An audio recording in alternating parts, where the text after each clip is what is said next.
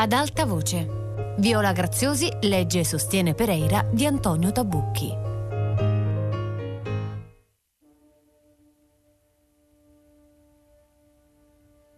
Alle sei e mezzo Pereira sentì bussare alla porta, ma era già sveglio, sostiene.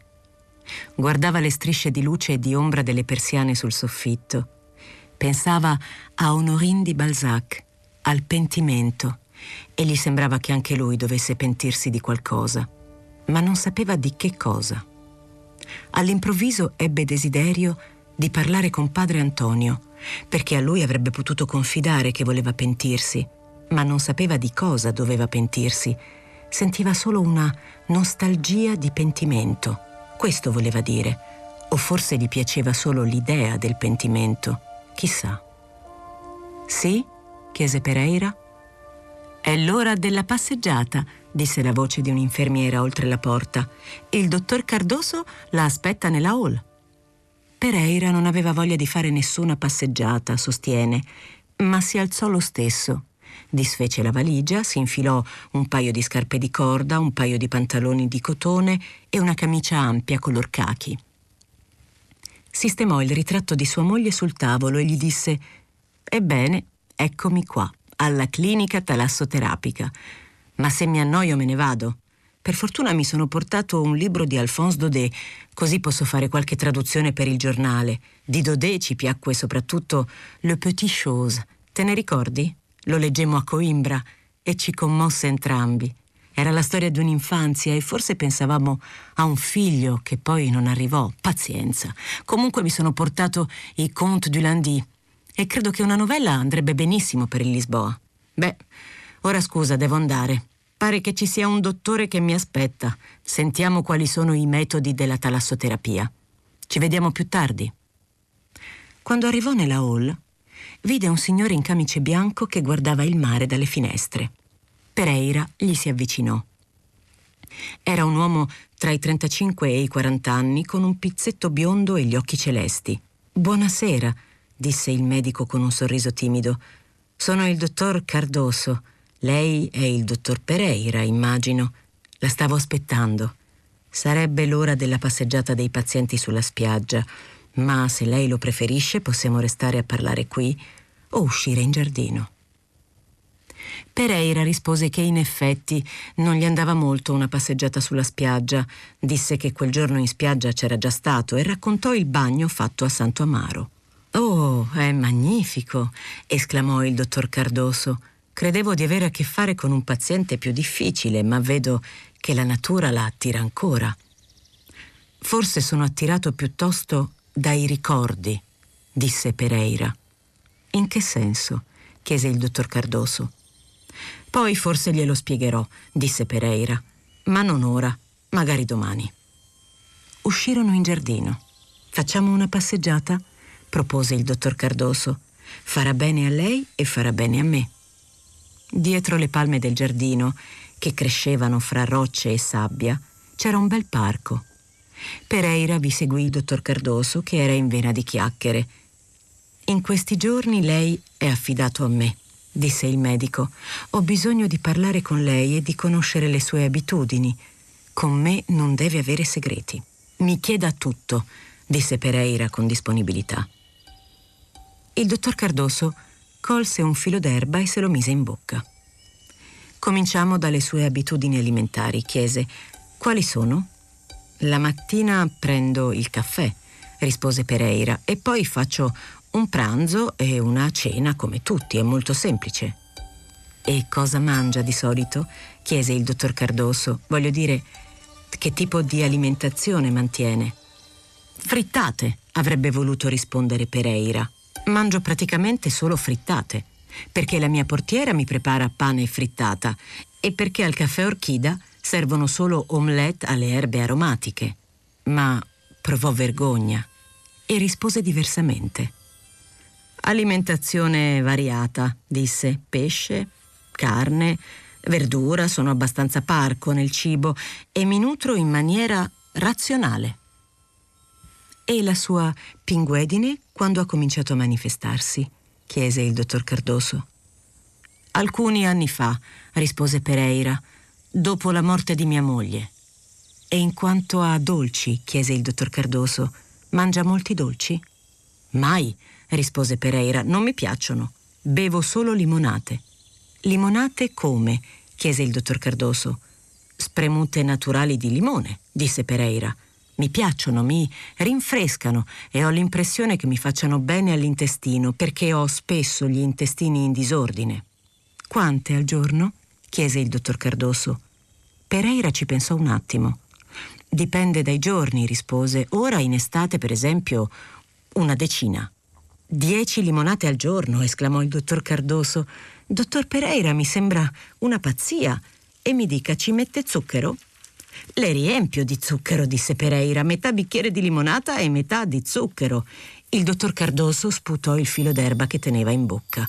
Fece un gesto perentorio con la mano e sentenziò da oggi è finita con le limonate. Le sostituiamo con acqua minerale, meglio se non gassata, ma se preferisce acqua gassata va bene ugualmente. C'era una panchina sotto i cedri del parco e Pereira si sedette, obbligando il dottor Cardoso a sedersi a sua volta. E mi scusi, dottor Pereira, disse il dottor Cardoso, ora vorrei farle una domanda intima. Quanto a attività sessuale? Pereira guardò la cima degli alberi e disse Si spieghi meglio. Donne? spiegò il dottor Cardoso. Frequenta delle donne? Pratica una normale attività sessuale? Senta, dottore, disse Pereira, io sono vedovo, non sono più giovane e faccio un lavoro impegnativo. Non ho tempo e non ho voglia di trovarmi delle donne. E neanche donnine? chiese il dottor Cardoso. Che so, un'avventura, una signora di facili costumi, di quando in quando. Nemmeno, disse Pereira, e tirò fuori un sigaro chiedendo se poteva fumare. Il dottor Cardoso glielo consentì. Non le fa bene alla sua cardiopatia, disse, ma se proprio non ne può fare a meno. Lo faccio perché le sue domande mi imbarazzano, confessò Pereira. E allora ho un'altra domanda imbarazzante, disse il dottor Cardoso. Ha polluzioni notturne? Non capisco la domanda, disse Pereira. Beh, disse il dottor Cardoso, voglio dire, se non ha sogni erotici che la conducano all'orgasmo, ha sogni erotici, cosa sogna? Senta, dottore, rispose Pereira, mio padre mi ha insegnato che i nostri sogni sono la cosa più privata che abbiamo e che non bisogna rivelarli a nessuno. Ma lei è qui in cura e io sono il suo medico, replicò il dottor Cardoso. La sua psiche è in rapporto con il suo corpo e io devo sapere cosa sogna. Sogno spesso la Grangia, confessò Pereira. È una donna? Chiese il dottor Cardoso. È una località, disse Pereira. È una spiaggia, vicino a Oporto. Ci andavo da giovane quando ero studente a Coimbra. Poi c'era Espigno, è una spiaggia elegante, con piscina e casinò. Spesso facevo delle nuotate e giocavo a biliardo, perché c'era una bella sala da biliardo. È lì che veniva anche la mia fidanzata, che poi sposai. Lei era una ragazza malata, ma a quel tempo non lo sapeva ancora. Aveva solo dei gran mal di testa. Quello è stato un bel periodo della mia vita e io lo sogno forse perché mi piace sognarlo. Bene, disse il dottor Cardoso. Per oggi è tutto. Stasera mi piacerebbe cenare al suo tavolo. Possiamo parlare del più e del meno. Io seguo molto la letteratura e ho visto che il suo giornale dà un grande spazio agli scrittori francesi dell'Ottocento. Sa, io ho studiato a Parigi, sono di cultura francese. Stasera le descriverò il programma di domani. Ci vediamo nella sala ristorante alle otto. Il dottor Cardoso si alzò e lo salutò. Pereira restò seduto e si mise a guardare la cima degli alberi. Mi scusi, dottore, aggiunse Pereira. Le avevo promesso che avrei spento il sigaro, ma ho voglia di fumarmelo fino in fondo. Faccia pure come vuole, riprese il dottor Cardoso. Da domani cominciamo la dieta. Pereira restò solo a fumare. Pensò che il dottor Costa, che pure era un suo vecchio conoscente, non gli avrebbe mai fatto domande così personali e riservate Evidentemente i giovani medici che avevano studiato a Parigi erano proprio differenti. Pereira si sentì stupito e provò un grande imbarazzo a posteriori, ma rifletté che era meglio non pensarci troppo. Quella evidentemente era una clinica davvero particolare, sostiene. Alle 8, puntualissimo, il dottor Cardoso era seduto al tavolo della sala ristorante. Anche Pereira arrivò puntuale, sostiene, e si diresse al tavolo. Aveva indossato il suo abito grigio e si era messo la cravatta nera. Quando entrò nella sala, si guardò intorno.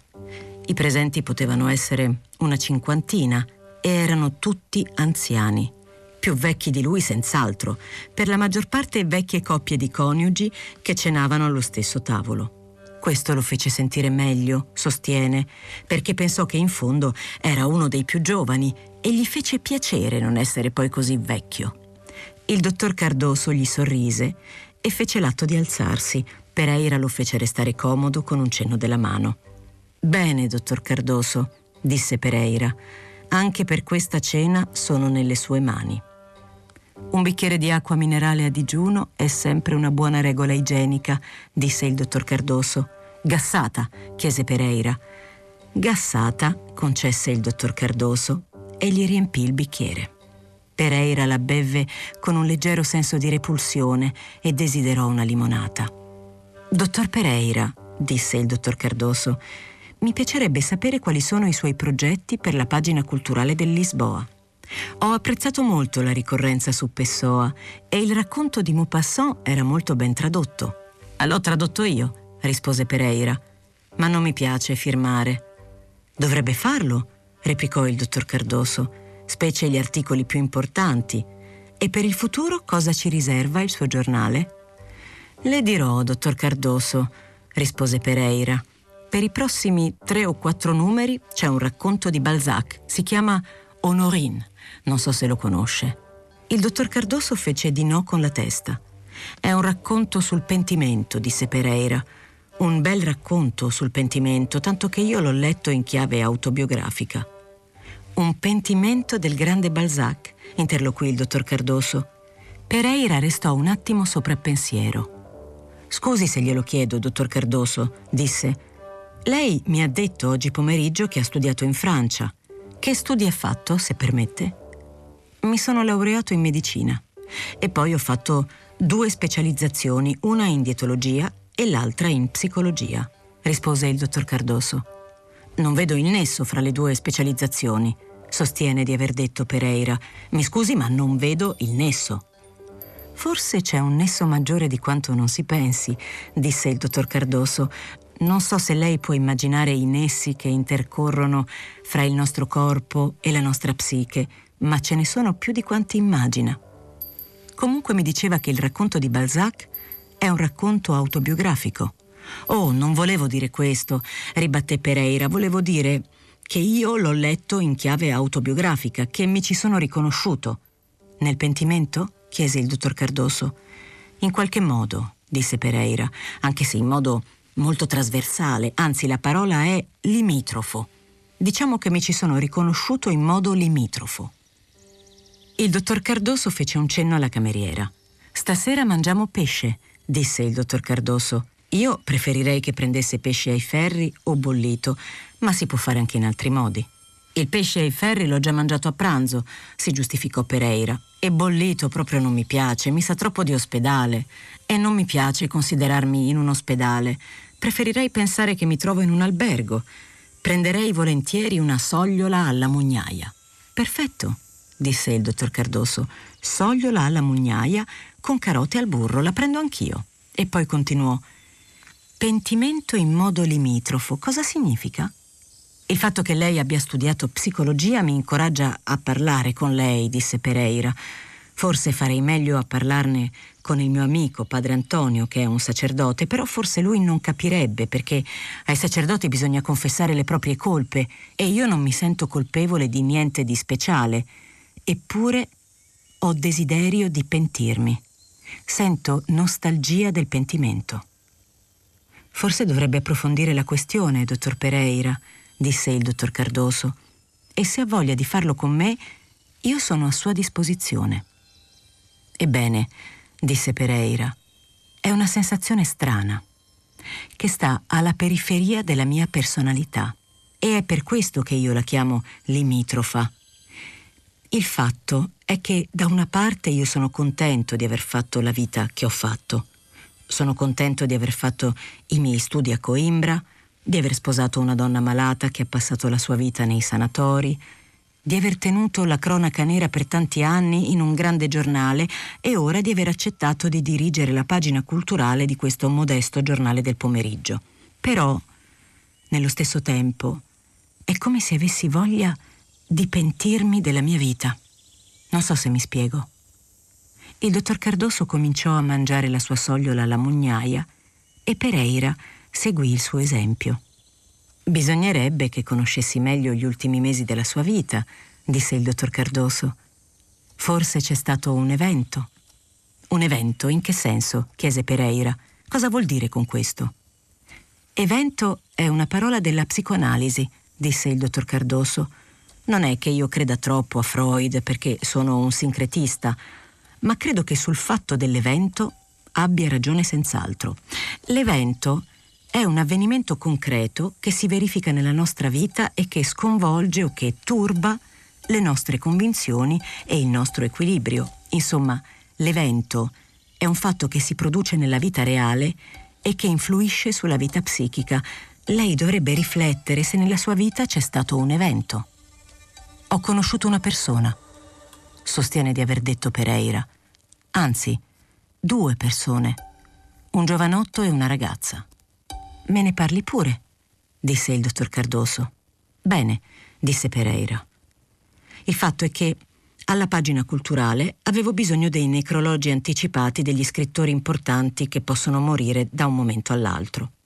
E la persona che ho conosciuto ha fatto una tesi sulla morte. È vero che in parte l'ha copiata, ma all'inizio mi sembrava che di morte se ne intendesse e così l'ho preso come praticante, per fare i necrologi anticipati. E lui me ne ha fatto qualcuno. Glieli ho pagati di tasca mia perché non volevo pesare sul giornale. Ma sono tutti impubblicabili, perché quel ragazzo ha in testa la politica e ogni necrologio lo fa con una visione politica. Per la verità penso che sia la sua ragazza a mettergli in testa queste idee, insomma, fascismo, socialismo, guerra civile di Spagna e cose del genere. Sono tutti articoli impubblicabili, come le ho detto, e io finora l'ho pagato. Non c'è niente di male, rispose il dottor Cardoso. In fondo rischia solo i suoi soldi. Non è questo, sostiene di aver ammesso Pereira. Il fatto è che mi è venuto un dubbio. E se quei due ragazzi avessero ragione? In tal caso avrebbero ragione loro, disse pacatamente il dottor Cardoso. Ma è la storia che lo dirà, e non lei, dottor Pereira.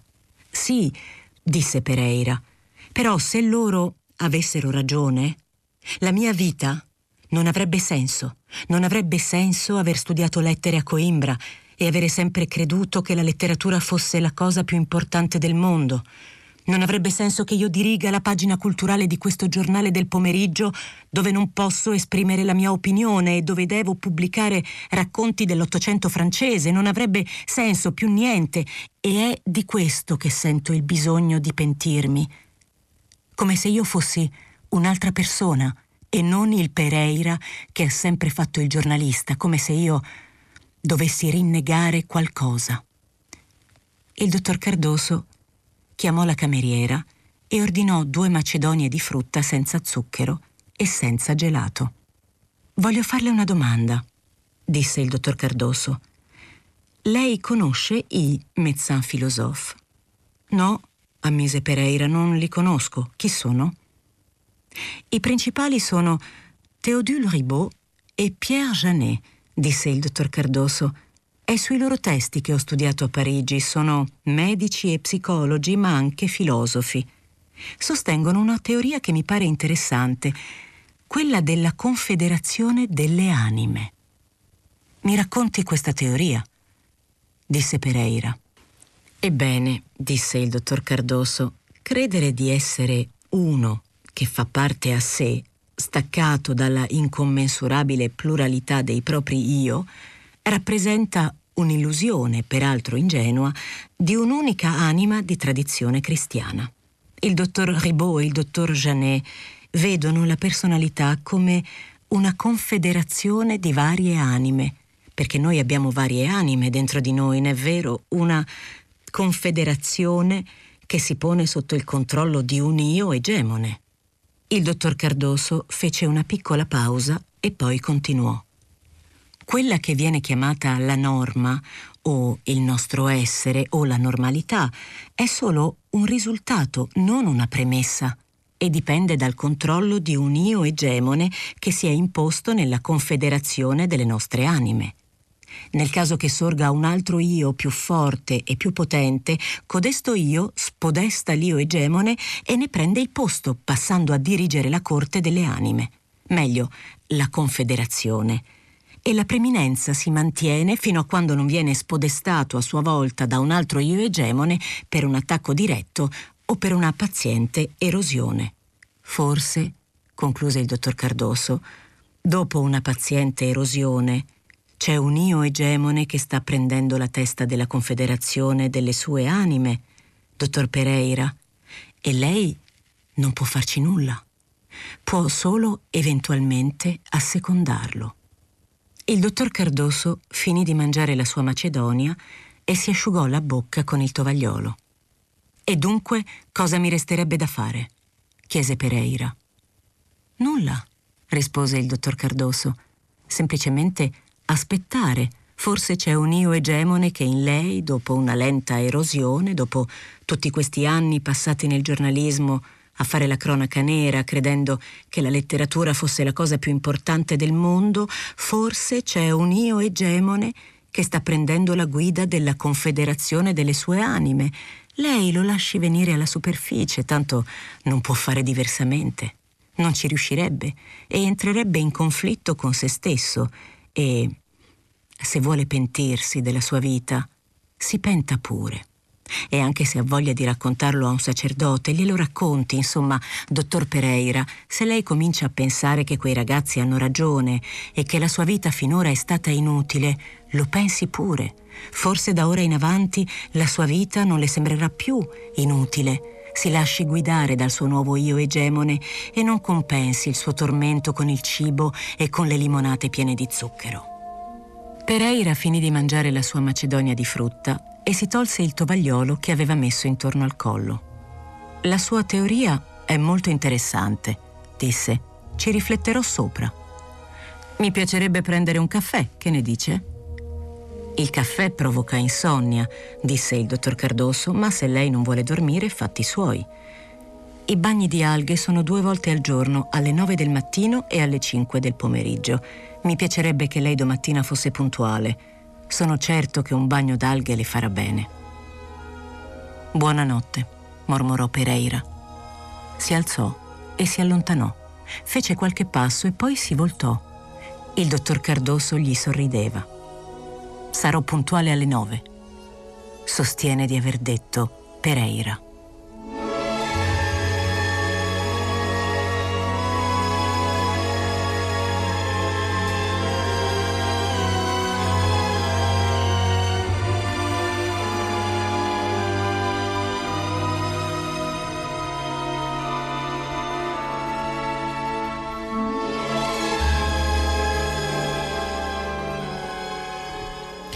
Questa era l'ottava puntata di Sostiene Pereira di Antonio Tabucchi, letta da Viola Graziosi per Ad Alta Voce, che è un programma a cura di Fabiana Carobolante con Lorenzo Paolini, Chiara Valerio, Jacopo De Bertoldi, la regia di Riccardo Amorese. Vi ricordo che eh, tutta questa lettura, ma molte altre letture, sono scaricabili in podcast da adaltavoce.rai.it.